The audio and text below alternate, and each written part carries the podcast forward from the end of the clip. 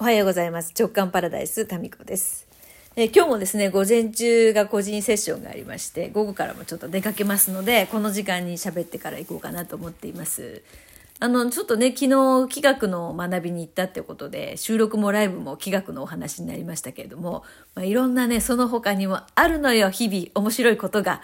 実はですね、毎回実はですねってもったいぶりますけど、実はですね。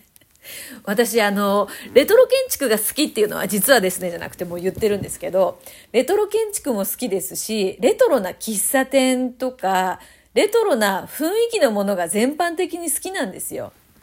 でそれでえー、まあ、レトロな喫茶店っていうのは実際にこう自分でね、行ってゆっくりそこで過ごすことができる、体感できる、一番こう、身近なレトロ建築じゃないですか。で、それで、まあ、どんな喫茶店があるのかなとか、あまあ、結構県外に行くこともあるので、県外のお店もですね、自分なりにこう、ちょこちょこ研究してるわけですよ。で、まあ、そういうのって何か雑誌とかね、ネットで検索したりするわけではなく、あの、なんとなくご縁があってたところに行こうかなみたいな緩い探し方なんですよ。その中で最もですね、楽しみながら緩く散策、検索できるのが、そういうその Facebook グループに入ることだと思うんですよね。まあ一つの方法としてね。で、私、その、レトロ建築とかコーヒーが好きな人たちの Facebook グループに入ってるんですよ。まあ、いろんなとこに顔出してますね。ちょろちょろ。オクトパス体質。まあ、いろんな四方八方にですね、好奇心の触手を伸ばす。これをオクトパス体質というふうにですね、私界隈では呼んでいて、まあ、オクトパス、タコなんで、あの、まあ、そういうレトロ建築とか、そこでゆっくりコーヒーを飲むみたいなグループに入ってるんですよ。で、そこで流れてくるいろんな全国各地、時には海外のも出てくるかな、を見て、ああ、ここいいなって自分もちょっと行った気持ちになる、うん、そんな楽しみ方をしてるわけですね。で、そこに入ってもう、えー、どうだろう？3、4年経ってるかな？ずっとただ見てる。で、自分がそこにコメントしたり投稿したりっていうのは一度もしたことなく、ただ見て楽しんでる。で、いいねとか、そういうのを押したりとかね、そういう楽しみ方をしてたんですよ。ところが、なんかこの3、4年経って初めてですね、あれ？私も自分が行ったところをここに投稿してみようっていろんなとこ行ってるので、そうだ、なんかなんで今まで投稿しようって思わなかったんだろうみたいなね。で、参加してみようと思ってそこに投稿したんですよ。で、その投稿したお店っていうのが、去年の夏にですね、あの、新所沢にある東京堂っていうね、私があの、大学時代にアルバイトしていた喫茶店、コーヒー専門店があって、そこまだあるのかなと思って調べたらあったんですよ。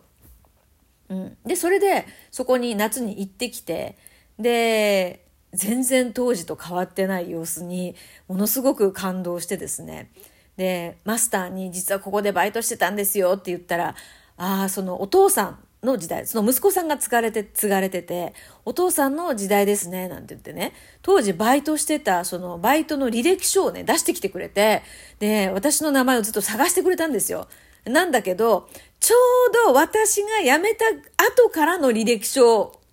を保管してて、私のところまではなかったんですよね。あだから、残念残念と思いながらも、でもこうやって言ったらすぐね、30年ぐらい前までの履歴書が出てくるっていうのがまたすごいなと思って。そしたらその息子さんは、その、うんと、コーヒー、その喫茶店の上に事務所を借りていて、そこで行政書士をされてるらしいんですよ。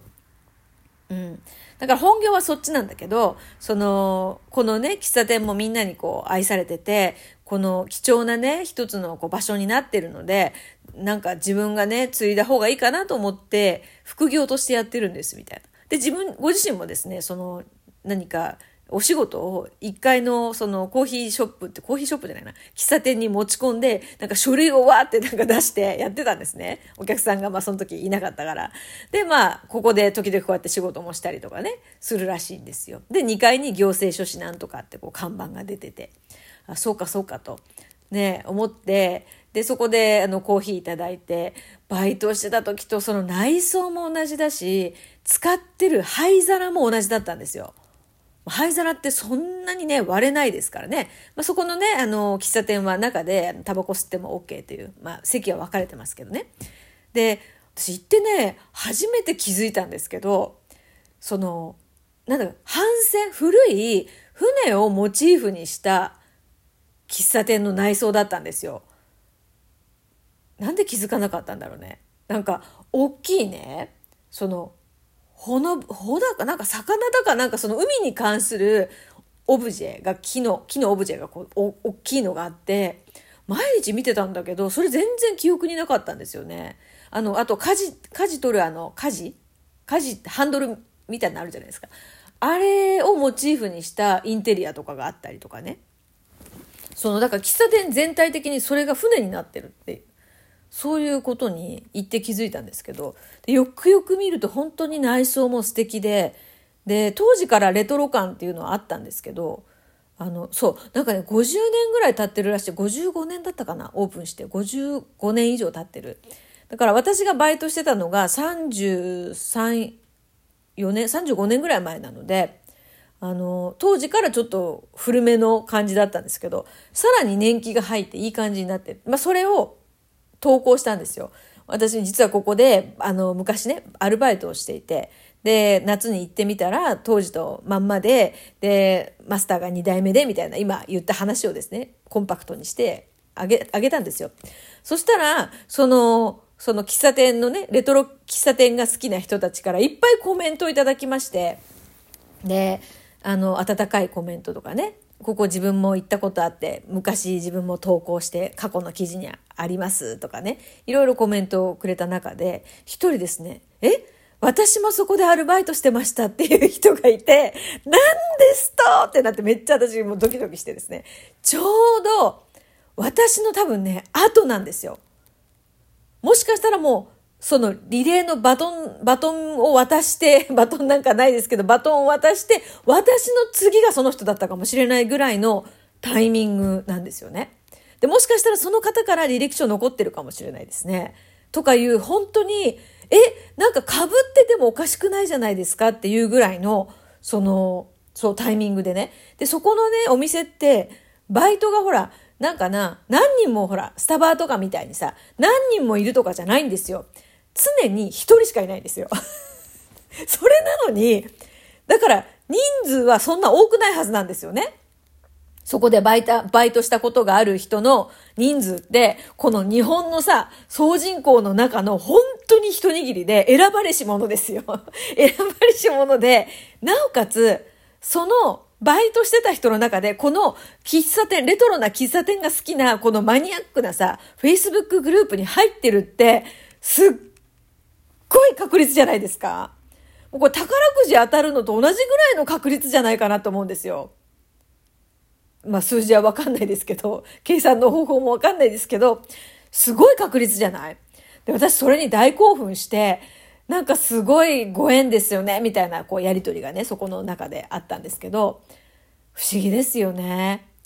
だからまあ、まあ好みが似てるから、そこの喫茶店でアルバイトしようって思ったんだろうし、で、その好みが変わってないから、レトロ喫茶店のグループに入ってたんだろうし、まあそういうことなんだけど、でもさ、いやだから、その投稿してみてよかったなと思ったんですよ。ふとね、で、その人と、まあ、どうこうってわけじゃないんですけど、なんかね、そこの喫茶店本当に素敵なんですよ。え西武新宿線、新所沢駅から徒歩どうだな2分ぐらいの、えー、東京堂っていう、東京堂です。で、新所沢なのになんで東京堂なんだろうっていうのはずっと疑問で、それ一度もマスターに聞いたことないですね。いや、今度行ったら聞いてみよう。てかね、そこの、私そこのね、またさ、これ妄想で、まあ実際にやるっていうわけじゃないんですけど、そこの東京堂でね、なんかそのお茶会、そこのレトロ喫茶店が好きな人たちに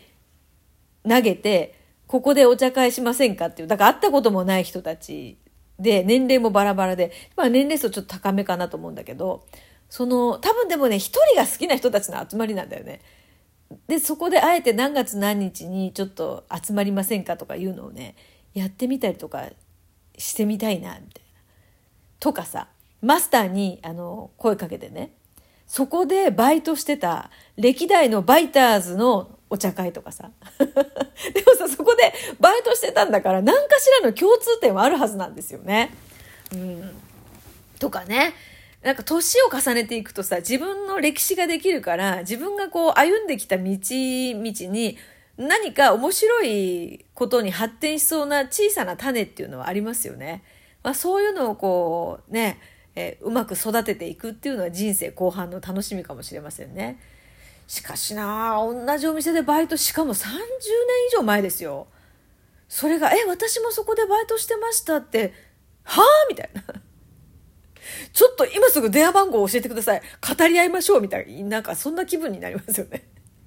でも私ね、こういう確率多いんですよ。てかもう一個ほら、何回も言ってますけど、すんごい古い家にね、前住んでたんですよね。ここに来る前で、今の家の前ですよ。で、そこに住んでた時も、この家がすごい好きみたいな。いや、ボロい家なんですよ。公民館みたいなね。ちょっと変わった家なんですよ。とかいうのを Facebook でずっと発信してたんですよ。もうこの畳の何もないこの空間が最高とかね。で、畳の部屋でさ、次男が自転車に乗って遊んでる。家の中で自転車が、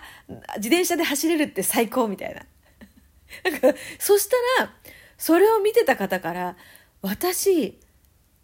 そこに住んでましたっていうメッセージをいただいたのがきっかけで、その方と仲良くなったんですよ。で、今も仲良く、こうね、やりとりがありますけども、でもそういうご縁ってさ、ものすごく不思議ですよね。でも、どうしてそういう展開になるかっていうと、なんか思いついたら、あ、これ今アップしようとか、